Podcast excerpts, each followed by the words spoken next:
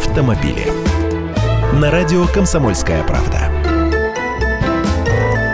Здравствуйте, и снова про ОСАГО. Просто зло берет всякий раз, когда что-то про автогражданку слышу. Во время одного из утренних эфиров позвонил слушатель, рассказал, что получил направление на ремонт, а в нескольких мастерских требует подписать соглашение о продлении срока ремонта больше положенного месяца и разрешение установить подержанные запчасти, хотя по закону положено ставить новые.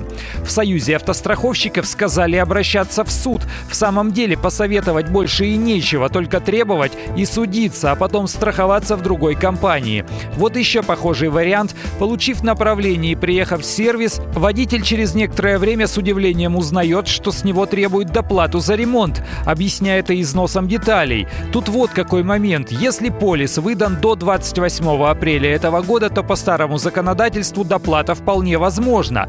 Но если полис выдан после изменений, то ни о какой доплате речь идти не может. Должны привести машину в исходное до аварии состояние.